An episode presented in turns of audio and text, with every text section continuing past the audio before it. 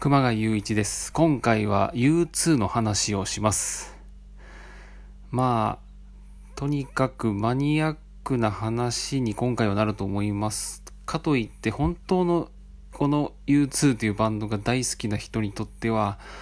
まあ、その程度かっていうふうに思われるかもしれないですけれども、まあ、とりあえず半端な感じではありますが、まあ、このバンドに関しては僕は、本当に多分何百時間と話せるっていうぐらいの思い入れはとにかくあるので、まあこの、今回はその収録ということもあって、例によって時間が12分と限られているので、まあ導入部分というか、大まかなあらすじというか、そこの辺をこうポツポツと喋っていこうかなと思っています。で、まあきっかけがありまして、なんで今 U2 なのかってことなんですが、バーチャルロードみたいなくくりで、まあコロナ禍ということもあって、まあ多分 U2 本体も動けないっていう時間が続いてるでしょうから、そういうこともあって YouTube で、まあ無料で今までの過去の、まあたくさんのライブ映像がありまして、まあ基本的にアルバムを出してはそれに伴う世界ツアーがあって、まあそれをこう映像版として DVD なり、まあ、ブルーレイなりで残し、必ず残しているっていう、そういう、こう、一つのサイクルでずっと動き続けているバンドなんですが、それの、まあ、今回、4つの、今までその、大きな転換点となったというか、そういったものを丸々配信していたということで、で、まあ、その、もう実はもう見れない48時間限定だったんですけれども、その最後に、こう、無料で放送していたのが、今のところの最新ライブ DV 映像作品である、 Innocence Experience Live in Paris というものが、まあ、2016年にパッケージ化されていたものなんですけれども、それをまあ、こう、まだ実は見たことがなくてですね、それを見たんで、まあ、その記憶が新しいうちに一応僕の中での、こう、記憶、記録というとちょっと聞いてる人に対して失礼かもしれないんですけれども、そういうこともあって一応喋っておかなおこうかなというところです。でですね、その、今まで僕は、まあ、U2 っていうバンドを紹介するまでもないとは思うんですけれども、一応アイルランドはダブリンのっていう年から出てきていた、出てきている4人組で、1980年にレコードデビュー、で、まあ、今までメンバーが一人も変わることなく現在に至るという、まあそういう点だけとっても非常に稀有なバンドで、まあ、なおかつ世界的に、まあ世界で最も成功しているロックバンドと言い切っていいんじゃないですかね。その規模であるとか、まあ音楽的な成果も相当にあると思いますし、まあ知らない人はほぼそのロックとか洋楽に興味がある人では日本でも、まあ、どこかで耳にしたり目にしてはいるはずっていう、まあ、そのぐらいの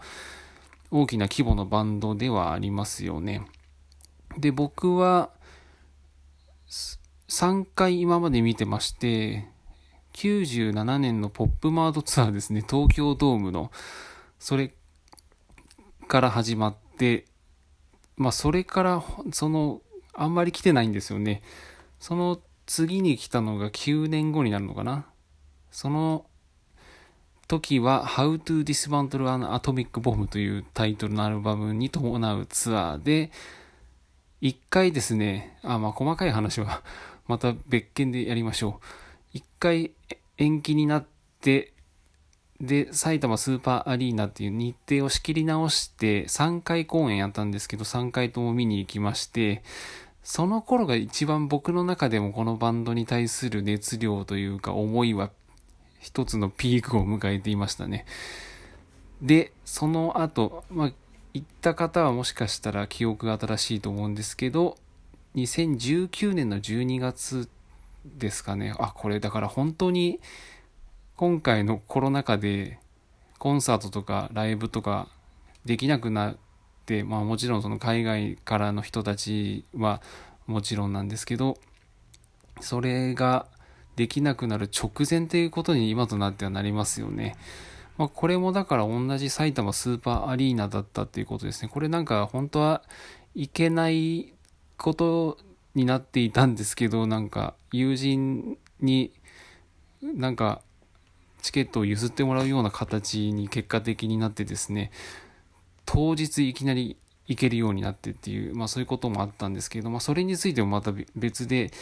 実は自分のそのコミュニティ FM のラジオでも、あの、ちょっと番外編的な番組で出させてもらった時に、ちょっとこう語り、少し語ったこともあるんですけど、まあ自分の中でもこううまく消化しきれなくてですね、その当時はちょっとまとまっていなかったです。まあ今となってもちょっと、と、言葉でこう整頓しきれないところがちょっとあるんですけれども、まあそのことについてもまた別件で語りましょう。で、まあとにかく来日、だからまあ1997年以降3回しか来てなくて、そ,、まあ、その3回とも一応どのにどれかの日程では見ているっていうのが僕の現状でして、あとまあ結構長い間四半世紀ぐらい音楽ファン続けてるんですが、そのいわゆるそのスタジオのオリジナルアルバムっていうんですかね。そのつまりなんかこうアウトテイク集というかそういうのそれ以外の作品っていうんですかね、まあ、細かいその未発表録音とかシングルの B 面とかこうライブ作品とか入れるとそのまあボックスセットですとかそういうなんか番外編的なのも入れるとそのキリがなくなっちゃうんでオリジナルのスタジオ作に限って言うと、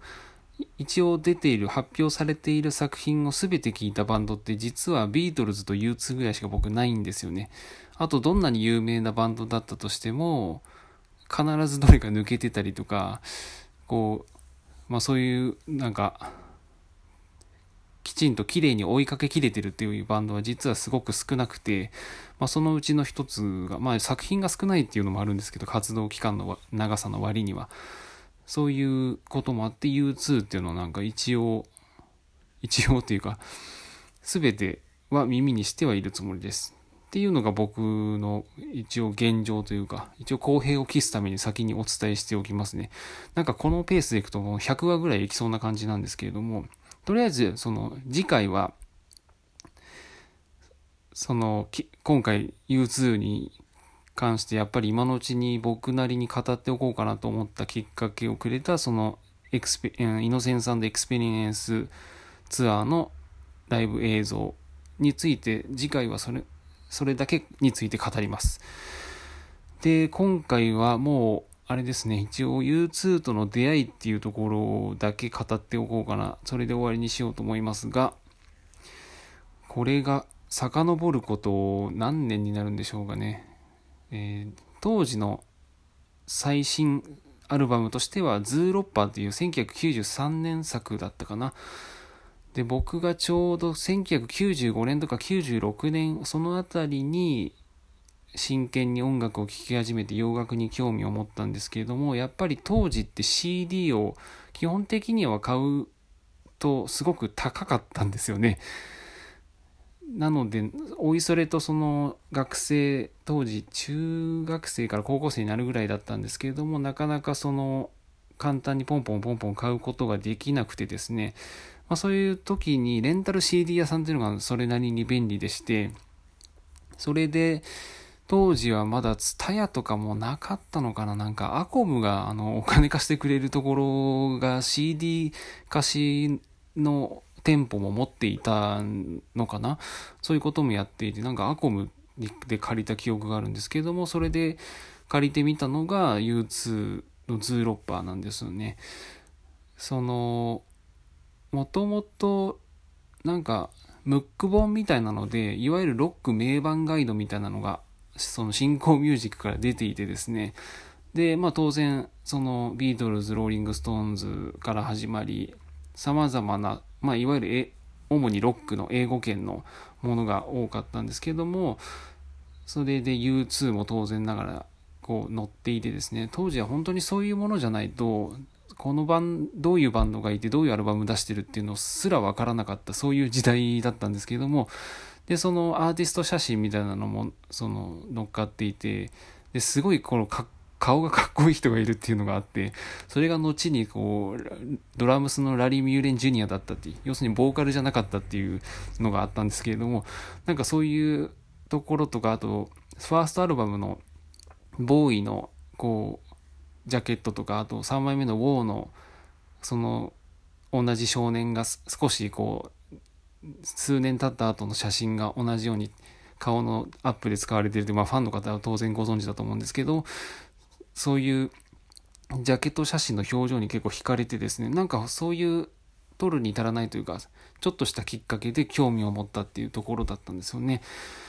っていうところで、で、本当にリアルタイムで聴くことができたアルバムとなると、ポップというね、こう、多分一番ダサくって思われている。だけど僕は一番思い出があるっていう、こう、いろんなところで必ず言ってますけれども、なんかね、当然、まあ、彼らにとっても、あんまり、まあ、一言で切ってしまうと失敗作だと自分たちでも思ってるのかなっていう節はあるんですけれども、まあ、それについてもちょっとまた別で語りましょう。っていうそういうところからの出会いです。だからズーロッパーは本当によく聞きましたしやっぱりあの時の U2 はそれなりにというかすごくかっこよくやっぱり見えましたね。当時の僕にとっても。そういう出会いでした。まあ人それぞれ時期によって出会いがあると思うんですけども